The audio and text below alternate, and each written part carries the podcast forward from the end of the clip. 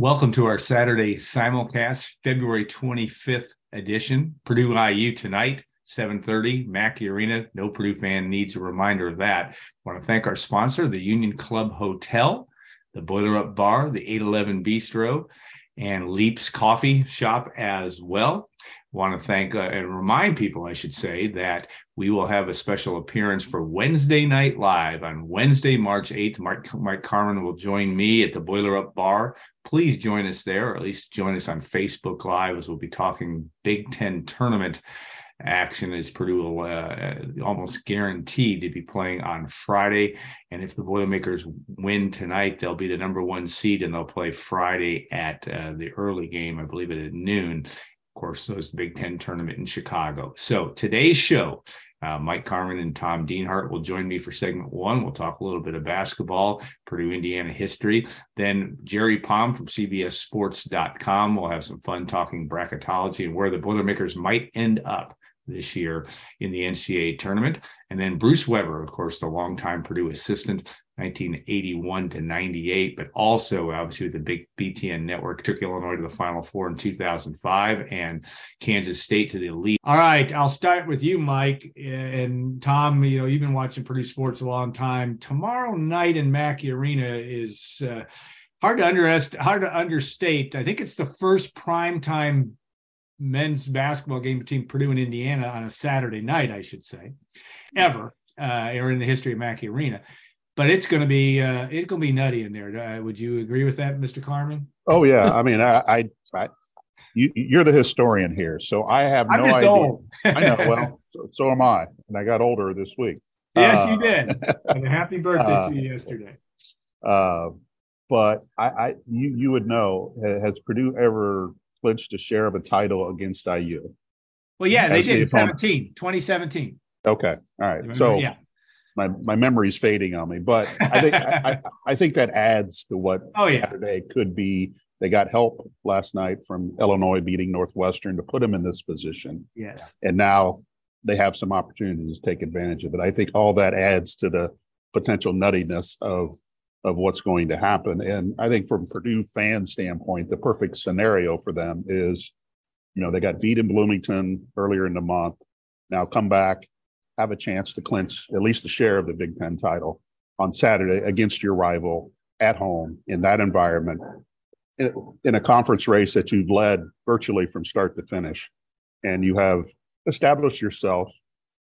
You know you can you can debate this or other people might debate this but you you've established yourself as the best team in the conference when you look at the big picture. Now everything changes game to game week to week purdue may not be playing the best of any team in the conference but right. when you look from start to where they where they may go the next couple of weeks they i think they've proven themselves to be the best team in the league yeah tom and you, you know you've been around watching purdue sports for a long time and uh, there were some amazing games in the 70s when Indiana was was winning 136 straight Big 10 mm-hmm. games and barely got out of Mackey Arena alive in each of those games against uh, one only one of those two Purdue teams was ranked.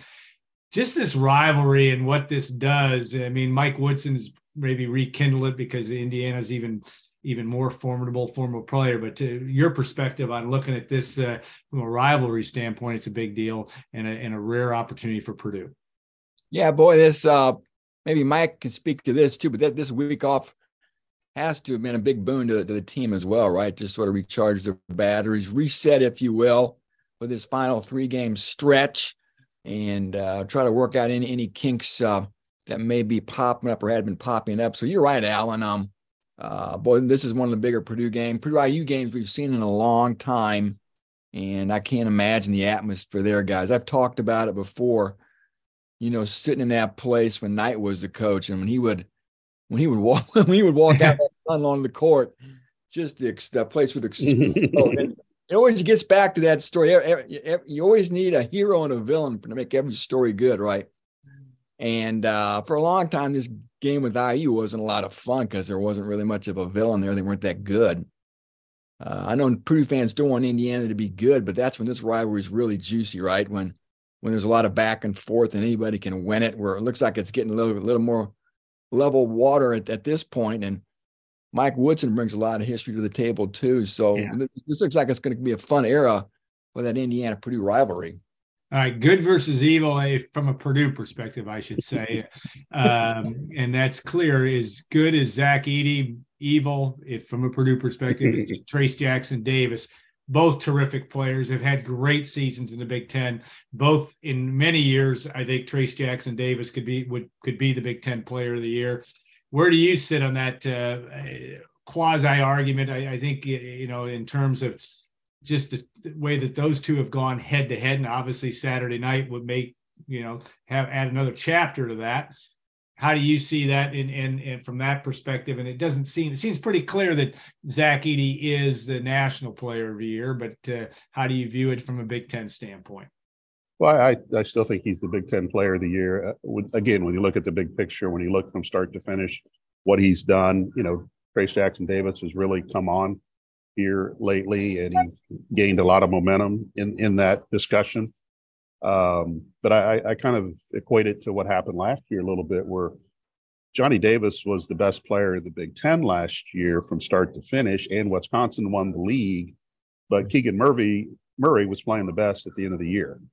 And I, I know there were some people like, well, Oscar Murray didn't get Big Ten Player of the Year. I said, well, it's not a it's not a four week award. Yeah, it's a it's a it's a two two and a half month award, and I I think Zach has proven himself over the long haul to to still be the best player in the Big Ten. Now he needs a little help to be the big the best the best player in the Big Ten because he's not a, a point guard. He's not a guy that handles the ball a lot. Where you know Trayce Jackson Davis is not a, a guard, but he handles the ball a lot and he can create his own shots and create his own uh, situations sometimes. But uh, what Zach has done this year, when you factor in everything about Zach, how long he's played basketball, how quickly he's developed, and I know it's not a career award, but all those things have led to this season where he, he's he's clearly the you know he's clearly the winner of this award. Now Jackson Davis is going to get some votes. Uh, it's not going to be unanimous, but I, I, fully expect Zach to be the Big Ten Player of the Year. Yeah, you know, you look at what Zach did. Though Davis had Jackson Davis had a good game in Bloomington to say the least, especially the first half. You know, the numbers uh, were still uh, in Edey's favor there. Tom, uh, you got a big checkbook. I mean, you could get it out and write a write a fifteen hundred dollar check for tickets tomorrow. It's just, it is crazy. I mean, uh, what the what that's gonna what that's gonna be like from that standpoint. But as you look at the big at at the Big Ten race and where Purdue is guard play, and I'll get Mike's opinion on this as well. You know, Purdue's guards have been really, really good, but uh, they need to take another step forward. One would think uh, if if this team is going to get to where it wants to get to, come uh, not only Big Ten tournament, but certainly in the NCAA tournament. Yeah, it's it's a broken record. We we we we've heard about it years. We've talked about it. We've read about it. How once you get into March, I mean, it's the guard play really gets amplified, right? Um, that the ability to to create your own shot uh, with the shot clock winding down. Who, who's gonna who's gonna get it when you need to get it? Who's gonna create? And Zach Edey cannot create, as Mike said, as we all know, he's big guy's got to be given the ball, and uh, obviously he has to be fed the ball by the guards, and and that's that, that that I guess that that's the one thing about Purdue you still wonder about. Do they have that creator? Um, you know, can can get his own shot when he's got to get his own shot. I think we've seen glimpses of some guys that can do it. I'd love to hear Mike's thoughts on this. Um, maybe who, who those guys are and and what Mike, what you think of Purdue's ability to still handle the press. Um, everybody's got the book on everybody at this time. They've all seen the film and know your weaknesses, your strengths. Competition is going to get tougher once we get to the big dance. There's a lot of good athletic teams out there with some six, eight guys that can swarm you. So uh, again, um, again, just the backcourt play overall, I think is going to be the the biggest curiosity for me. And and it's again, it's not a big revelation to think that that's going to be what's going to either determine Purdue is going to have a long march or maybe it ends at the Sweet 16 or the Elite Eight. Yeah. Uh, I, I would just say some of the things that Purdue has gone through this year, and it, I think it started at Indiana with the physical play on the perimeter and the environment down there. I think kind of played a role into that first half. Uh, and then they were able to settle down in the second half. You know, Fletcher Loyer is a guy that can put the ball on the floor. If you're going to overplay him, he has he has shown he can put the ball on the floor and and get to the get to the rim uh, and create his shot that way. Uh, you know, Braden Smith with the two man game with him and Zach. Uh, he's gotten in the paint quite a few times this year and either taken the shot, got fouled, you know, dumped it off to Zach. So they have a couple guys right there that can do that. Um, but that is, uh, you know, when you watch the Illinois game last or on uh, Thursday night against Northwestern, who was the guy that put the ball on the floor and, and went to the hole and, and got Illinois that win? That was, uh, you know, that that's that's something that probably Purdue doesn't have, but it's got other things I think that can counter that stuff. But yeah, you just handle in the press. I think they've done a better job here recently.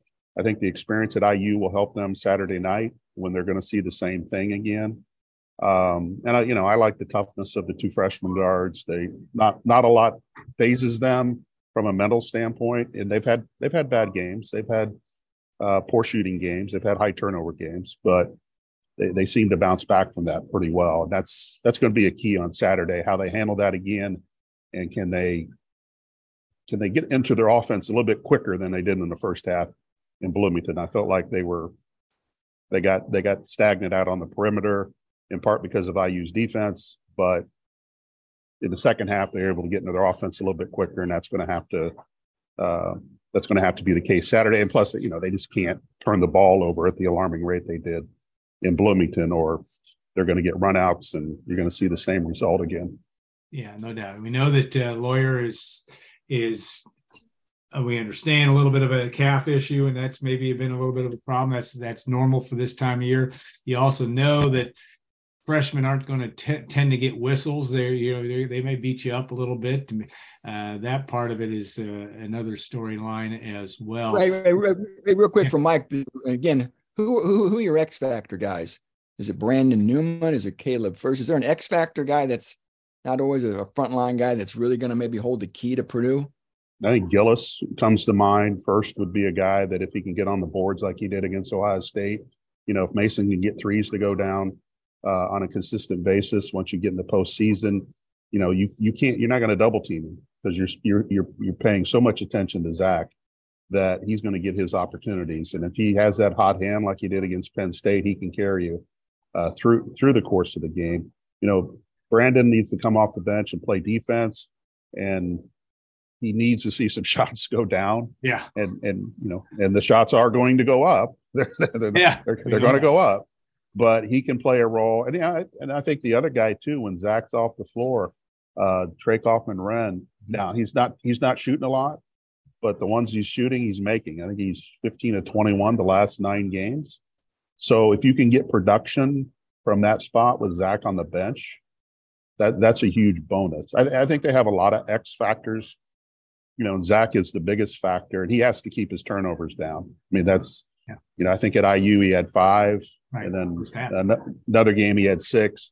Northwestern, I think he had six. So uh, he's got to keep his turnovers down because um, the double teams are going to come fast and furious against him once they once they get in the postseason. Uh, so there's a this is a team that I think although they're dominated by one player most of the time, this is a team that kind of needs everybody to contribute and to produce for them to make any kind of deep run to win the Big Ten tournament and also, you know, go deep into March. They're going to need everybody to contribute in some fashion. What does Ethan, what, what does Ethan Morton have to do? He's got to play defense. And again, he's another guy that's going to have some open opportunities on the perimeter. He had a couple three pointers against Ohio State. I think he's a really good offensive player, but his focus has been on defense. He wants to be a better offensive player, but the opportunities are really not there. So, but he's got to take advantage of those. He's a guy that can break the press and and attack the press too, because I think he's a pretty good ball handler. And that's one thing I'd probably like to see Purdue do more is when you have the numbers advantage, go to the hole. You know, get into the lane, make make the the defense make a decision who they're going to guard. I think you know that's how you make teams pay. And I think too many times Purdue pulls it out, and then they want to run their set. They want to get Zach a touch, touch, which is it's a great formula and it's worked all year. But you know when you have the opportunity to to kind of shove it up the opponent's, you know what, on the press, they're going to get out of it, and that's what I think they need to do. Yeah, interesting insight. And it's going to be, as Tom, to your point too, you got to make shots. You got to have other guys uh, contribute. There's no doubt that uh, you don't want to have a three for 20 shooting game and have Zach Edey go for seven for nine. You're going to lose against good teams if that, if that happens. All mm-hmm. right. There'll be a lot more to come uh, on the site next week uh, as we head into we're pretty going to Wisconsin and to Illinois, and we'll have the uh, the Fab Three back next week. We'll possibly there's also Pro Day coming up for football. We'll hit get Tom uh, on that as well because uh, this, this, is, this is the power trio. This is what this is. Yeah. This is this is the Hollywood Squares. yeah, and, and, and, if and, if Neubert were here, we'd have the Fab Four. But uh, you, know, you, can still watch his stuff. He'll be doing his rap videos, and uh, we appreciate that as well. What Brian's uh, Brian's uh, managing is uh, doing the doing.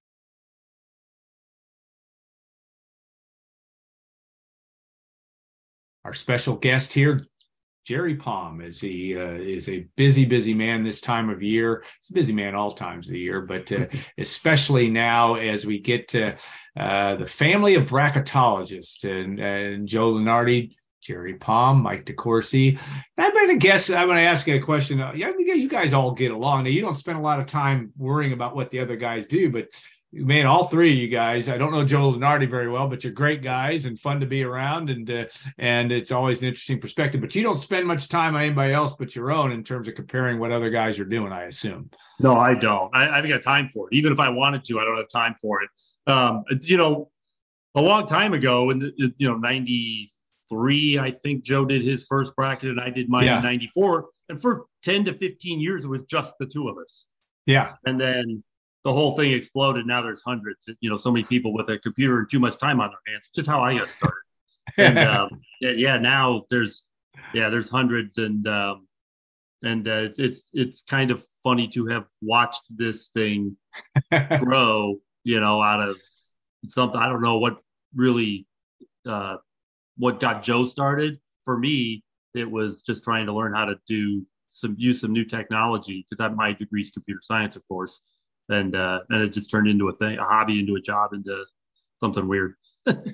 that degree is from Purdue University, by the way. If you if you don't know, and he's of course a proud member of the All American Marching Band and gets this chance to get on the field. And you've had uh, you've had a son, right? That's been in been in the band as well, correct? I had um I have one as a freshman down there now in the band, and his older brother spent a year in the band as well. Yeah, very cool. And uh, it will be September before long. Uh, I think it's uh, Fresno State will be the, the opening game for Purdue football this year.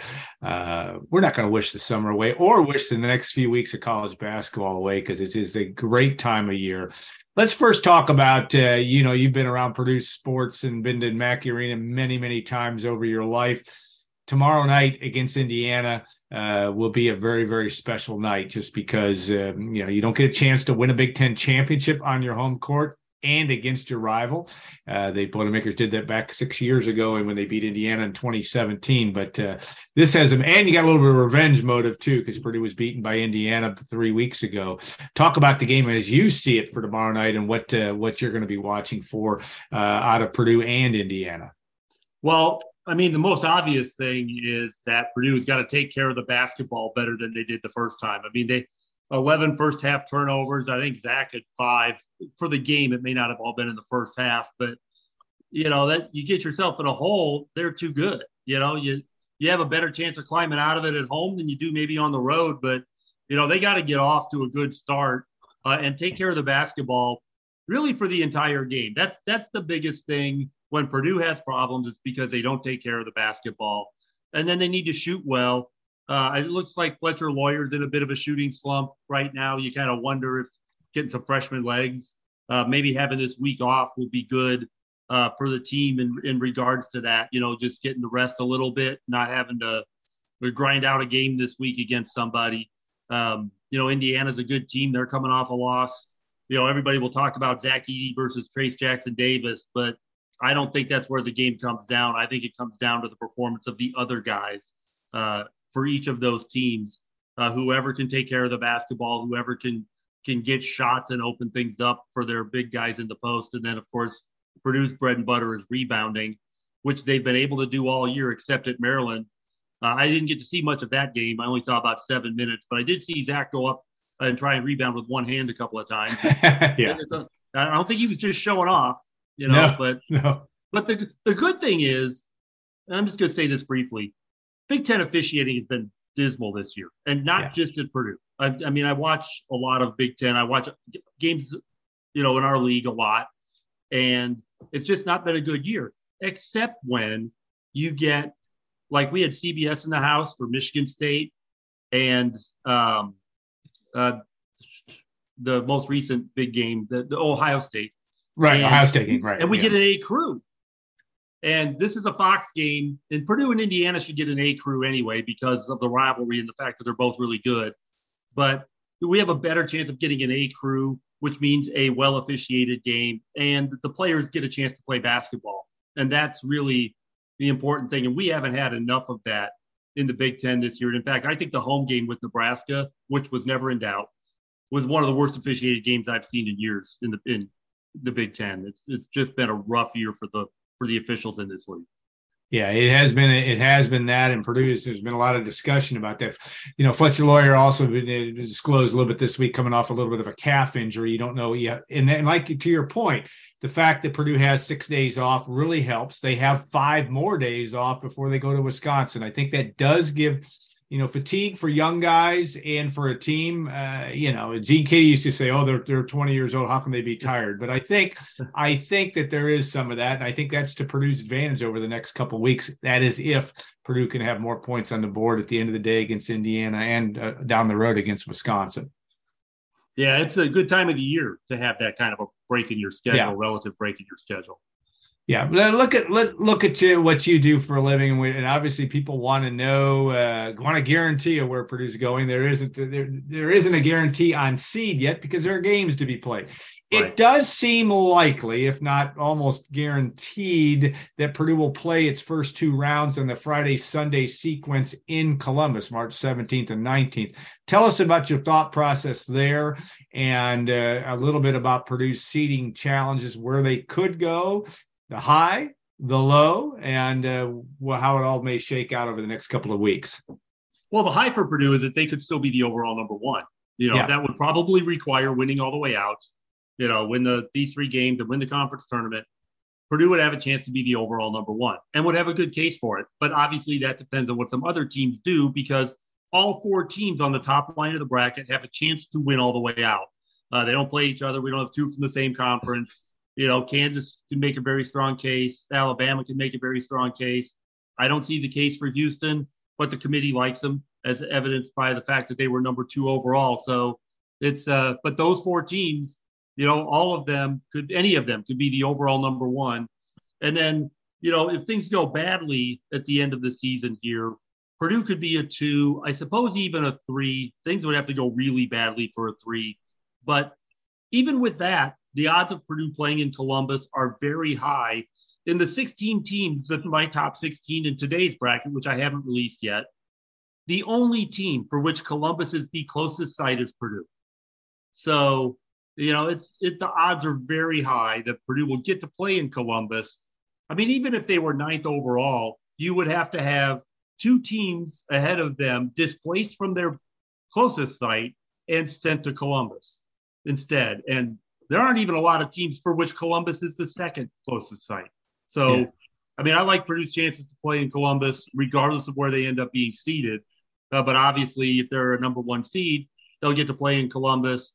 Um, and then if they're the overall number one, they'll also get to play in Louisville.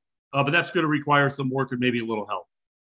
Yeah, that's an interesting thing. And of course, the last thing you want to do in this tournament is count games and, and, and, and project yourself to the regional championships. But it is an interesting storyline because if Purdue is the overall number one seed, you know, right now, I and I'm not putting words in your mouth, but I'm guessing that you would have Alabama maybe going to Louisville for round Correct. for this for the for the round, and in Purdue maybe either in Kansas City or New York for the regional championships. But that is a big advantage. You don't, if you're Purdue, stating the obvious here, you don't want to be a number two seed and run into Kansas in Kansas City, uh, for Right. example. I mean, Yeah. how do you view that though? Is that is that as simple as that? If Purdue's the number four seed, they may end up on the West Coast uh, uh, in the regional championships. Uh, The, the number four overall seed on the one Correct. line. I mean, Yes, right. Uh, yeah, if you're the number four overall, you get what's left. So, you know, the, the other three teams go into whatever the closest available site there is, and number four gets whatever's left. So, yeah, it could be uh, Las Vegas then. Yeah. If Purdue's number four overall. The committee put them in New York because they were third, and New York was closer than Vegas to Purdue when they were put into the bracket. And that's really how it goes. It's it's a very regimented process bracketing, and they're going to put teams close to home as long as they're following the other bracketing rules to do so. So, for example, if Purdue is five overall, they could they'll still go to Columbus, but then they could be placed uh, in Louisville.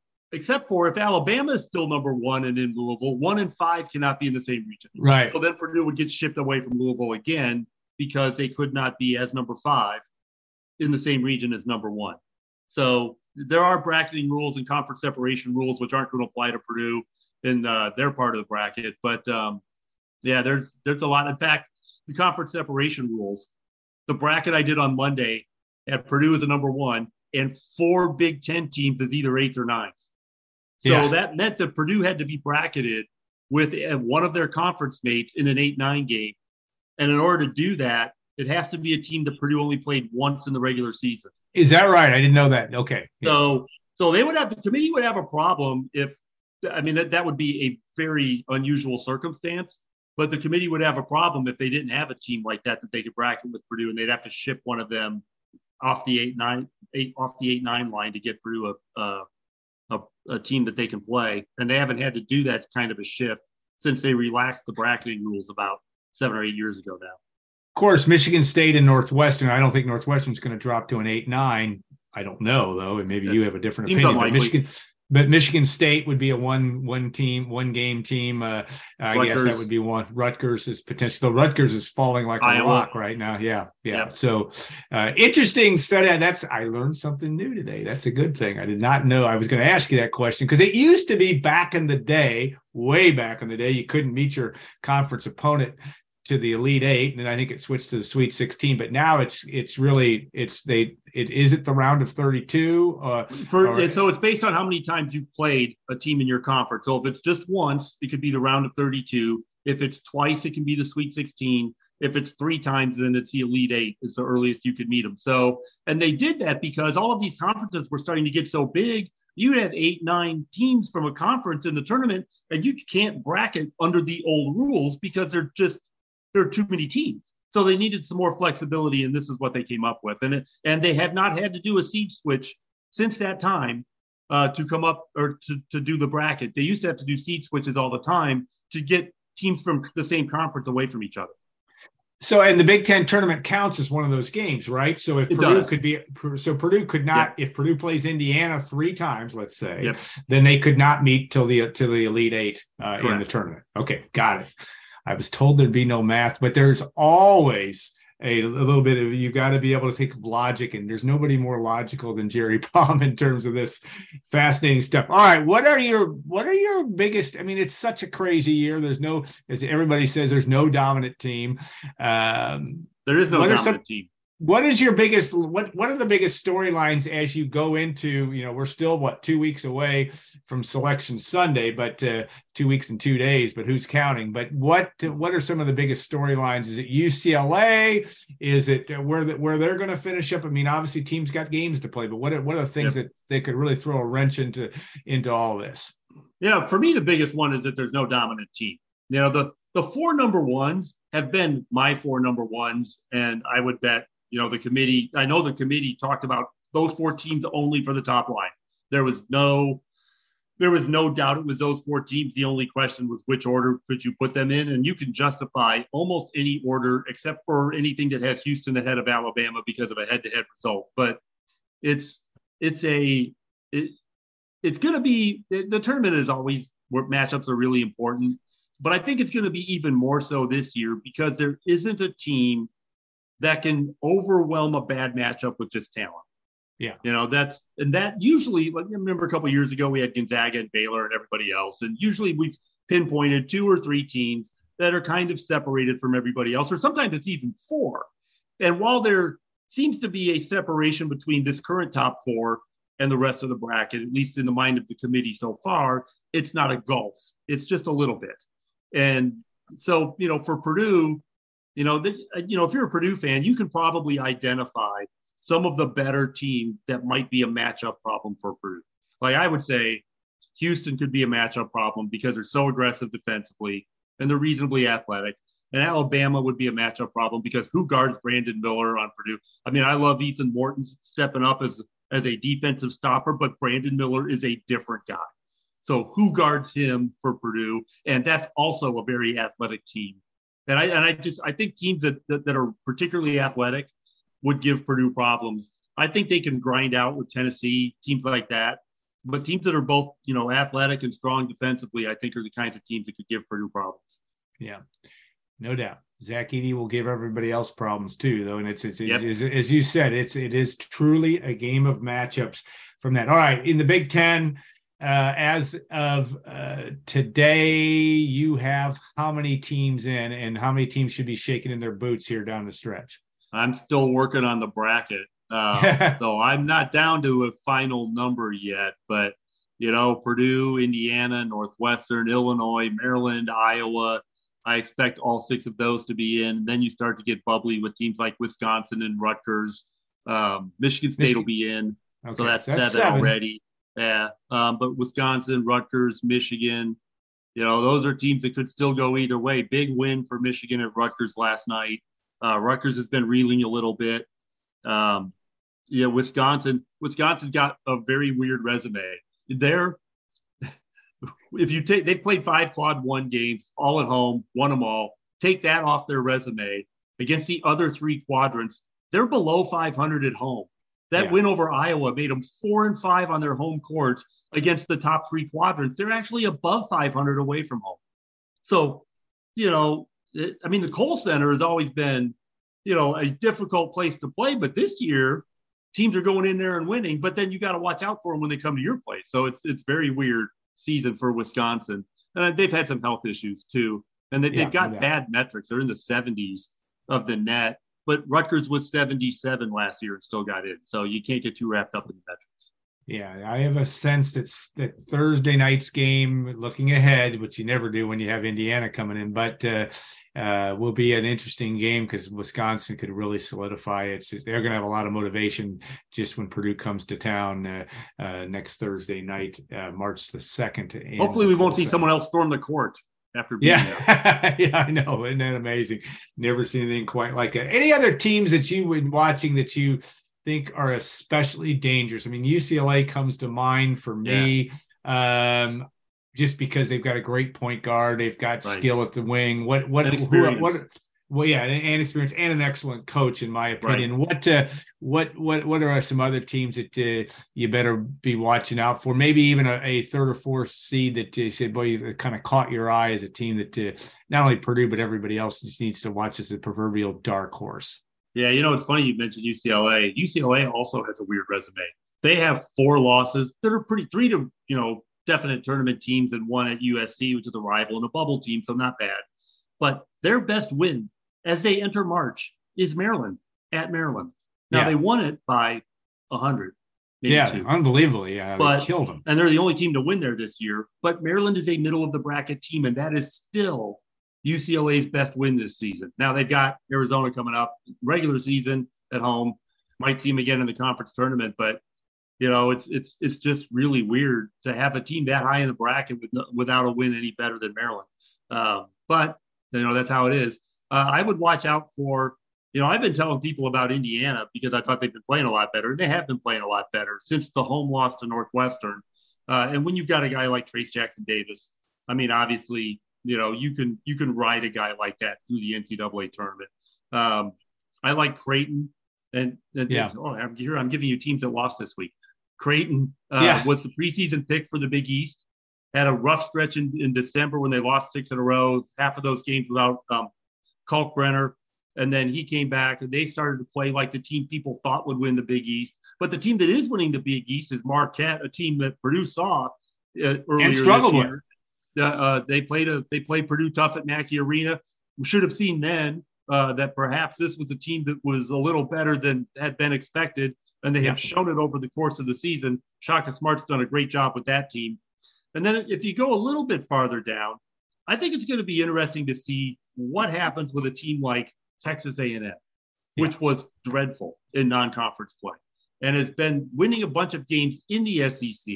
But until they beat Tennessee this week, winning against teams that are middle of the bracket or lesser teams in that league.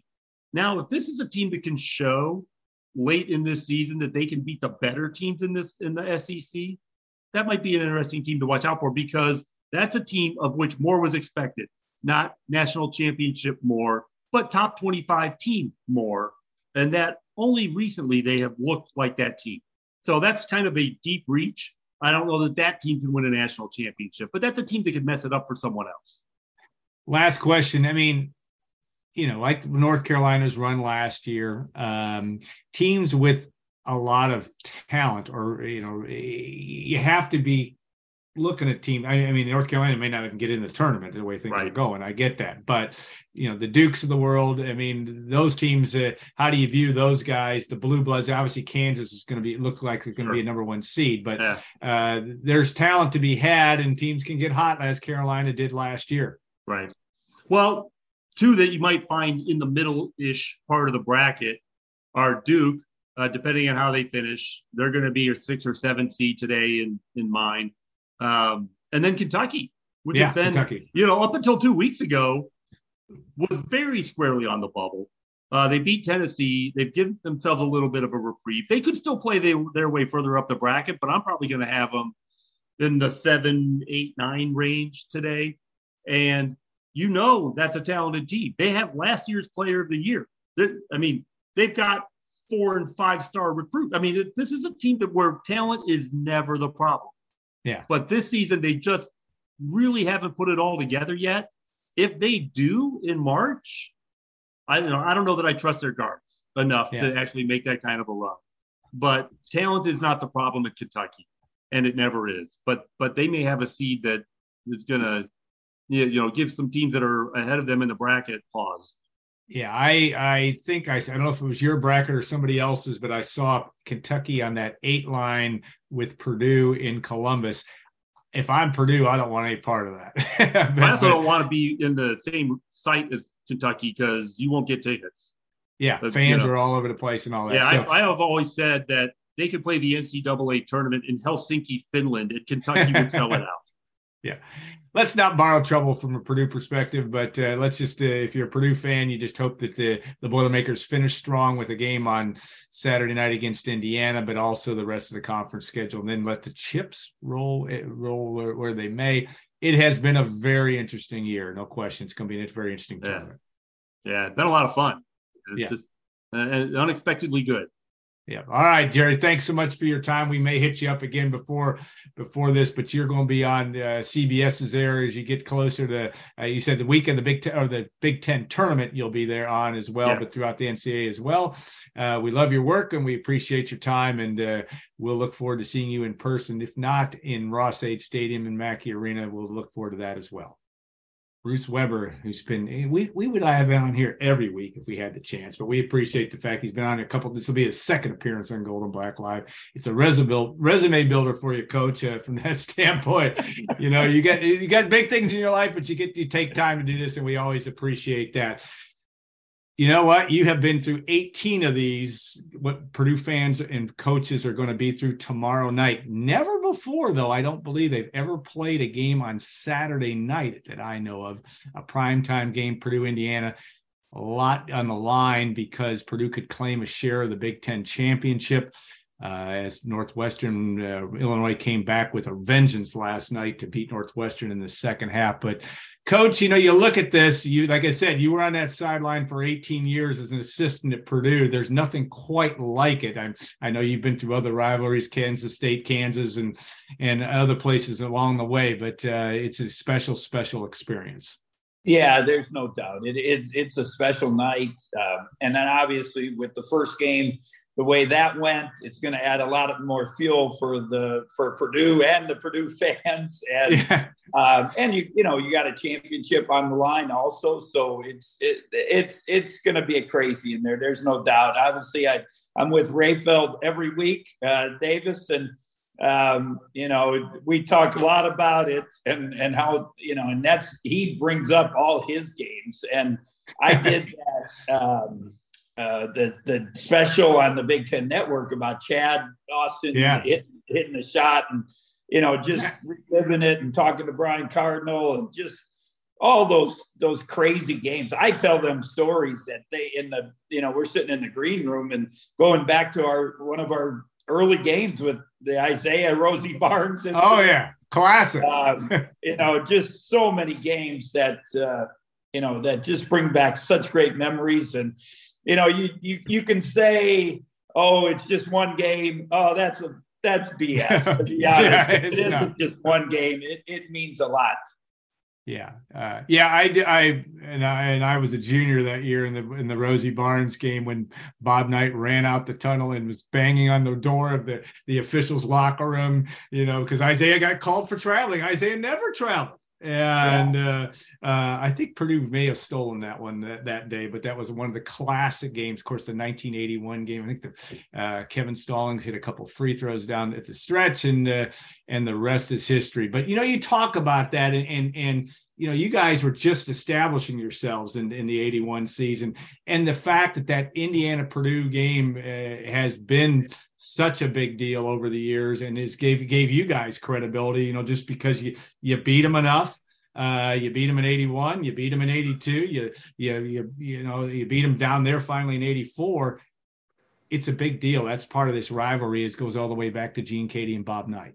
Yeah, just it, you know, it it all started, and I don't know if you remember. I, I I had the scout. This is when we could scout in person. Yeah, and I I watched them play Minnesota, and the game. Coach Knight, of course, he had his you know polite ways of getting after the refs, and he yeah. got after, the refs, and the whole game at Minnesota changed. And and it was Tucker and Brewer, and yeah. you know Minnesota was really good, and obviously Indiana was really good and I went back to coach. I'm this young, naive guy. I coach, let that him control the game and all that. Well, coach, if you remember his his first game at Indiana, he had two technicals. Two technicals in the first five minutes. and, and you were the instigator behind that. Yes, I, I was. And I I just I turned my I said, Coach, I didn't mean to do that. And he goes, It's fine. Now at least he knows we're in the state. So he made a statement. And, um, you know, we got competitive and and it it it, it was just a blast it, it, to be part of it. And you know, I just the, we beat them the one year and we were trying to get out of town and we couldn't get the bus out of town. They they were you know the cars got around us and first yeah. we thought it was funny and then we are like oh oh yeah. so we got we finally got back and then we got back to campus and it was the night of the uh, uh, the nude Olympics that Cary yeah. Quad. yeah. we, we, couldn't even get our bus up to Mackey Arena. So just just some fun, fun, fun memories, special memories from all the years. That's right. That one was I think that was the Chucky White game in 1990, and I and I remember I was part of that crowd. I wasn't uh, shaking the bus, but I looked at it from a distance, and the bus is rocking back and forth. You guys can't even make it between Cary Quad and and Mackey Arena, as I recall. But yeah, that's the beauty of, the, of, of college basketball and a great relate and a great uh, situation from that standpoint uh yeah some classic things. Yeah in today's world gene keady would not have made it past four minutes because he'd have been in the locker room right? Uh, with two technicals but uh, Bob Knight knew that those were the games. And of course, that was uh, this is a whole nother. We're, we're we're digressing, but we could go on for hours on this topic because that became the the donkey deal with George King and yes. all that uh, uh, crazy stuff. If you if you don't know about that, check our site. We have a link to that uh, Bob Knight coaches show, which was priceless television in its day as well. All right, tomorrow night you know, again, Purdue has played, you know, lost three of five. I think they got maybe mentally health more healthy after beating Ohio State. uh, you have to like Purdue in a lot of ways. I mean, this is still a very good basketball team. Indiana, a very dangerous basketball team that hasn't played as well away from home, but uh, has enough talent to take Purdue to 40 minutes and beyond tomorrow, don't you think? Yeah, there's no doubt, especially with the emotions involved. Uh, you know, I, I, give credit to Indiana. In January, they were bad. I mean, yeah. you know, they they didn't guard anybody. They had that three game stretch, and and then uh, Trayce Jackson Davis called out the team, and then they still laid an egg at, at Penn State that night.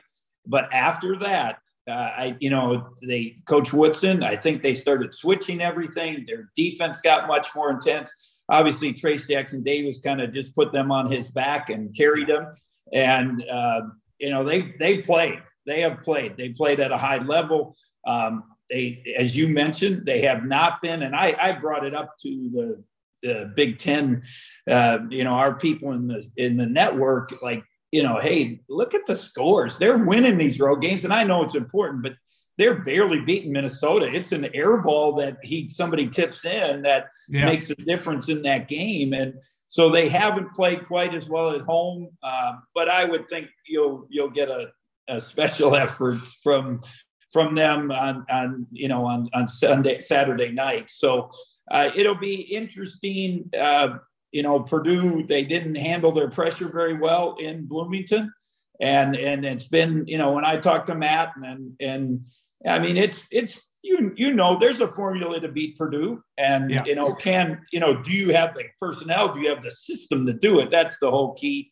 And I, I, I would think Purdue will be much more in tune to taking care of the basketball and, and getting into their stuff. And when they do that, they're they're a really good team. Yeah, you know the formula. Also, 2005 with Illinois, great guard play, great coaching first, but but but but but but great great guard play is is is a key to the you know stating the obvious. But I want to you know when you've watched Loyer and Smith and Fletcher Loyer and Braden Smith, and as good as they've been you know, we understand Loyer's been dealing with a little bit of a calf injury, but it's also a function, I would think, and you know it in big time basketball more than far more than I, but Fletcher Loyer's a freshman. And uh, you're not going to get calls necessarily. You're, you know, they're going to rough you up. Uh, you're not a physical specimen just yet. Maybe never will be just the way his body type is you're just going to have to figure out if you're coaching this team, and I'm sure Matt Painter said the same thing best figure out a way to play through it because they're going to knock the heck out of you from now to the end of time. You would think. Yeah, there's no doubt. It it and when they've struggled with that the pressure and the physicality, that's when they've had their times. And you know, it's just get you know get after them. I think that's the biggest thing. Don't you know? Matt's such a good coach. He runs such good stuff.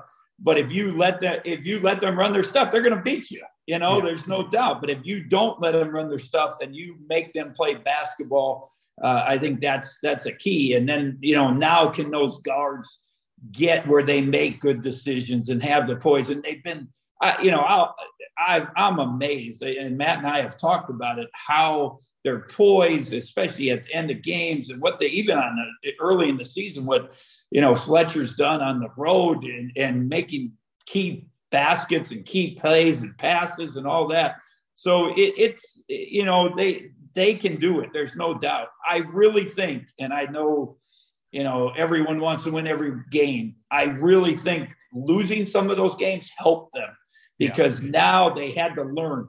And and I and I've told this to Matt. You want to be ready for the tournament. And, and you know no matter what they're going to win the league and that's that's uh, that's a special accomplishment but you know, you want to be successful in the tournament and going against all the different styles of play now in the Big Ten. There's more styles. It isn't quite as generic as it's been in the last few years because of different coaches yeah. and different, you know, guys just are doing different things. And I, I really think it's going to help them in the tournament. I think it's going to help the whole league that because you get in the tournament and you only have one day to prepare and all of a sudden you're going against something you never went against. You can't do anything. You can't change it. And, uh, you know, so I, I think it's going to help them in the long run, and and it makes the coaches think. And you know, how do you know how do we help? And obviously, Matt's really really smart basketball coach, and and and he's gonna you know he's gonna find things that are going to help them be successful. yeah. It is a. I think that's an interesting point I hadn't really thought of. It is the, the fact that there are more styles in the league uh, is going to help uh, come tournament time. How in the heck, and you did it for years, from a coaching standpoint. I know Matt Painter is good at com- compartmentalizing, and I'm sure you were in your days where you have to put it in the right place. You can't put bring the NCAA tournament to your doorstep until you play in it. But just the fact that you you, you really everybody there's no secret. That's what you kind of sometimes, sadly, in my view, you're so judged yeah. on that. But how do you do that and still take those incremental steps throughout the course of the season? You know, to to do is it just simply focusing on what's in front of you? How do you view that from your perspective? you know, when when I had my 05 team, you know, yeah. we were going to win the league, and you know, yeah. it wasn't even a question. And um, and so now, as a staff, you know, I just and I and I start even calling around to people, hey, how can we be prepared? What can we do? We got to make this run. And you know, and I, I think as a staff, you know, what what have we not gone against? Uh, you know, we at that time no one was playing much zone in the Big Ten, so I I made you know, we took ex- our extra days and put zone stuff in and went against zone for like a, you know for a hour of practice, which we would never do. And and you know, I I actually made up things and told the players, well, we we think they're going to play zone. Well, they weren't going to play zone, but we were preparing for later on presses, last second situations, all those things. You want to be as best prepared as you can. Um, and and and yet you you got to make sure, like I say, you're not going at you're not telling the players, well, we're doing this for the NCAA tournament. Yeah, that's what I was gonna say. How do you, you know, hide that? you know, and you know, you can you can you know the kids they they have good players and they have good kids and they're going to listen and they want to be coachable i think that's one of the best things about purdue is their coachability and so you know they're going to listen to matt and they're going to you know i'm sure he's doing things and um, you know, last couple of weeks we talked about you know even last second situations, and you know it was something that you know he felt comfortable with Braden having the ball early in the year, and then now he didn't make maybe a couple plays. Now what else can they do? So all those things as a coach, you're you're starting to you know you're putting in your bag. It's it's it's got to be there. So, uh, but you know too, Al, it, it you get to those games you can have all this stuff. You can have all these diagrams and that.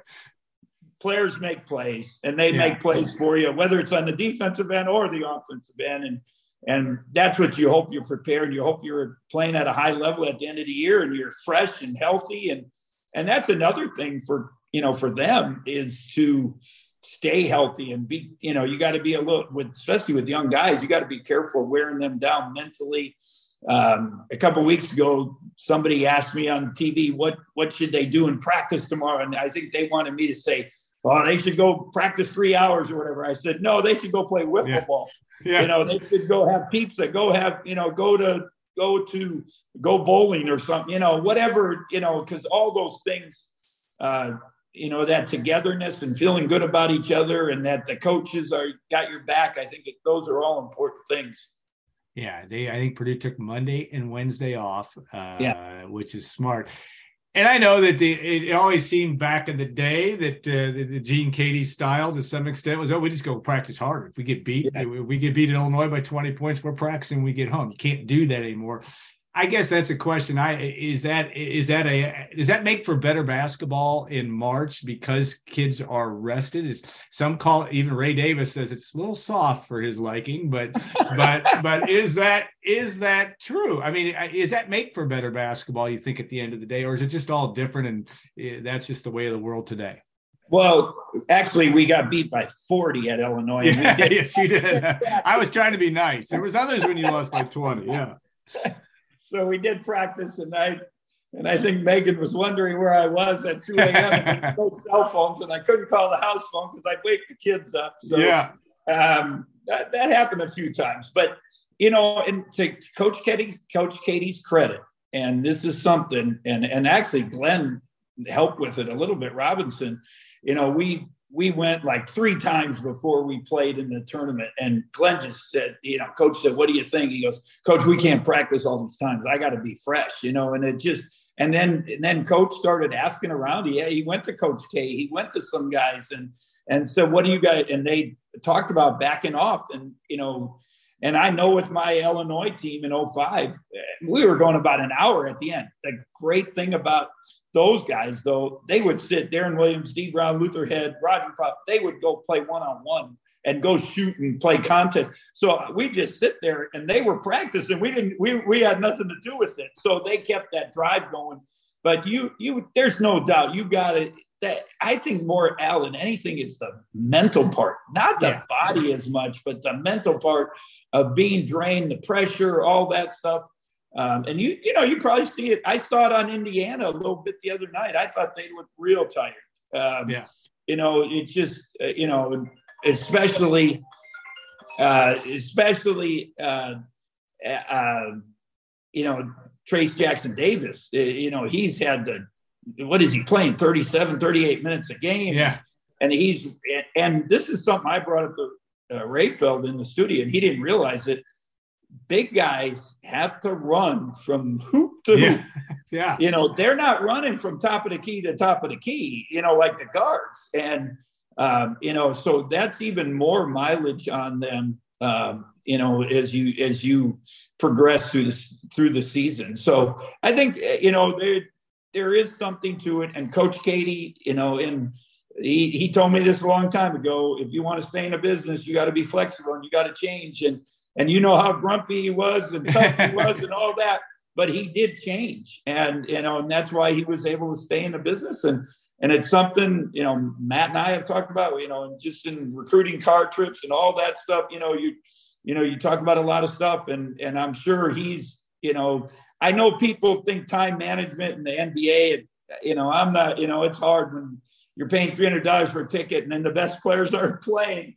Uh, but in the long run, if you, you know they want to win a championship, you know they got to keep those guys rested. Yeah, no doubt, and that's an interesting story. That one thing because he and I thought Matt did a good job earlier in the year because I really hadn't thought about that either. Zach Edey, you know, having to go oh. ba- basket to basket to, at at seven foot four, and he's learned to run really well, and yeah. uh, he's he's got great endurance, but uh, you don't see it. All right, is there any doubt in your mind, and it's you know not a not a Purdue thing necessarily, but Zach Edey versus Trayce Jackson Davis? I guess t- tomorrow night's game will determine some of that. But in your if your vote for Big Ten Player of the Year, I don't think there's a lot of doubt on the National Player of the Year that Zach Edey's the guy. But uh, any any uh, fly in the ointment there, especially considering where if Purdue wins tomorrow night, there'll be a fair amount of separation between the teams in terms of wins and losses. Yeah, I, there to me, it's a no-brainer if Purdue wins. It's not even close. Um, and even in the game when you know, and, and Trayce played unbelievable, and he's had an unbelievable run. I again, Great I'm giving yeah. him a lot of credit. But no what Zach has done the whole year and his consistency, yeah. it, it's it's amazing. It, it, it, how special it is. And um, I, I I've joked with Matt a couple times about it's like Kareem watching Kareem yeah. play. You know, it just his touch, his, you know, he just, and I love, I, I, saw a little bit at Maryland for the first time. He actually had some emotion yeah. in his face. I think the crowd was getting after him. And, but he has kept his poise. Uh, he's got, you know, he's gotten pushed and trapped and all that. And he just, he just comes to play. You got to love, you know, his, his mentality and how he approaches the game. And I, I, I got to say, go with him. But but again, Trayce Jackson Davis has been really, really special for Indiana. No doubt. Uh, all right, officiating is always a subject matter, and and different coaches. Again, you worked for one that let it all hang out all the time with Gene Keady. You you might have been a little bit in between where Matt Painter is and and where Gene Keady was how much of that? I mean, Matt Painter has so much respect among officials because he doesn't seem to, you know, he, he does he's not needy on the sidelines, but when he has a beef, which he did a couple weeks ago or a week ago uh, about the officiating after the Maryland uh, loss, et cetera what's that fine line between a coach and, and, and your relationship with officials and still lobbying for your guys, especially when you have two young guards that you're going to take some physical um, abuse, for lack of a better word, in the backcourt. How do you, how do you see that? You know, I think it's a lot of times you can make a point with the officials and even getting a technical once in a while. And and I didn't get a whole bunch of them, but I did get some, as you mentioned. And you know, you get frustrated at times. Sometimes you're not playing well, and you you get, you know, you let the your wrath out on the refs, and you're really mad at your players. But yeah, um, you know, I don't. The longer I was in it, I'm not sure it how much good did it do you when you get yeah. mad at refs. You know, because they are human, no matter what. You can say what you want. They are human and they have emotions. And if you're on them all the time, and that, you know, it I don't care what they can tell you. Oh, they ref the game. No, they. This is this is. They're going to make calls, and and you see it. Why are why do you get calls at home and you don't get them on the road? The emotion of the crowd. It's there. It's why are you able to be more physical on defense on the, uh, at home than the road? Well, it's again, it's the you know, it's all part of it, and um, so I I think it's that you know I think Matt's done a, a good job of just you know doing it the right way, staying you know can controlling his emotions, talking to them. I see him getting excited some games, yeah. But he does in the huddle without doubt. You know, I mean, yeah, you know, and then, but if you do that, if you do it all the time, I think it wears on the officials. And if if you just you know if you do it once in a while, they'll they'll accept it. And They they understand that it's part of the game, you know, and they they do their best. And it's it's a hard hard job. I I don't yeah. you know I I, I you know, and I know the every conference thinks their refs are not very good, but yeah. uh, they, you know, they try and you, they, you need them. They're part of the game, and you just hope they, you know, you don't make every shot. They're not going to make every call, but you hope, you know, both of you, you know, you're shooting ninety percent from the free throw line. That would help. Yeah. Purdue's got a good situation there because they are pretty usually pretty good, though they weren't good in the Indiana game down there shooting free throws, I think just 10 for yeah. 17. I think Matt put up the point he's had 12 technicals in his career and purdue is 1 in 11 when that's gone on. So his his whole point is where's the data to support you know do i, I i'm with you 100% there are times you need to fire up your team and and those kinds of things but you better be careful how you do it. Mike woodson had a couple technicals against North, or the team did, I should say, against Northwestern, cost them uh, a game in the end. Uh, that wasn't the sole reason they lost, obviously, but it's it's a fine line. And uh, you're right. There's books written about the effect of home crowds on those humans called officials. It yeah. makes a huge it makes a huge difference. I would like to take us out for another hour. You got other things to do with your life. We appreciate it so much, Coach, and uh, where, where your expertise is fun. And we we'll have another another one of these. Just talk. We we go back to a lot of old stories, but it all the interesting about our old stories is they tie your stories especially tied directly to what you're seeing right now. There is a basis for where Gene Keady and Bruce Weber brought Purdue's program, brought along a guy like Matt Painter, brought along, uh, uh, you worked obviously with Matt and, and, and et cetera. It's, it's an interesting tie and that consistency really has a lot to do with Purdue's success. Would you agree to that? Oh, there's no doubt. And, and, you know, people athletic directors make decisions, rash decisions because of fans and all that. Yeah. And in the long run, if they would have stuck with the coach, yeah, they would have consistency. And and it's just, you know, it, it's so funny. I see like some team like they're oh he's doing a great job, and then I look at the record, yeah. and it's like oh he had one. My, you know, I'm just using me as an example. I did so much more, and this guy, they're telling him he did a good job, and and now fans are on me. You know, it just you can't please them, and and I think it's so important. I think the consistency, like you talked about, Matt. You know, and you if they were four and twenty two every year or hmm. something, you know, you can't. That's that's a whole other thing. But you're going to have bad years. It's part of it. Things happen. Injuries happen. Close games happen. You know, things don't. Ball doesn't bounce your way like we you know talked about earlier. They, you know, there's so many things um, you know, that happen. And you just, you, I think the biggest thing is when you lose those games or when you have tough years, you can't go crazy. You can't panic.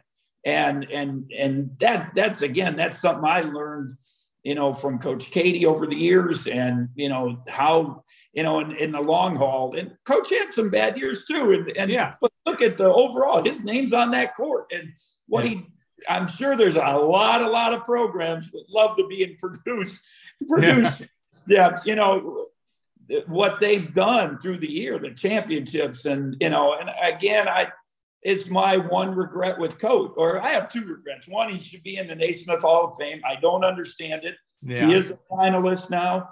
um, you know, I don't, you know, for me, he is about what basketball's about. How much more can you do? High school, junior college, assistant, taking the team to the Final Four. You know, the third, what third winning, the second winningest coach in the history, or third winningest history of the Big Ten, which has been the, con- you know, Olympics, uh, assistant coach, gold medals, head coach in the USA.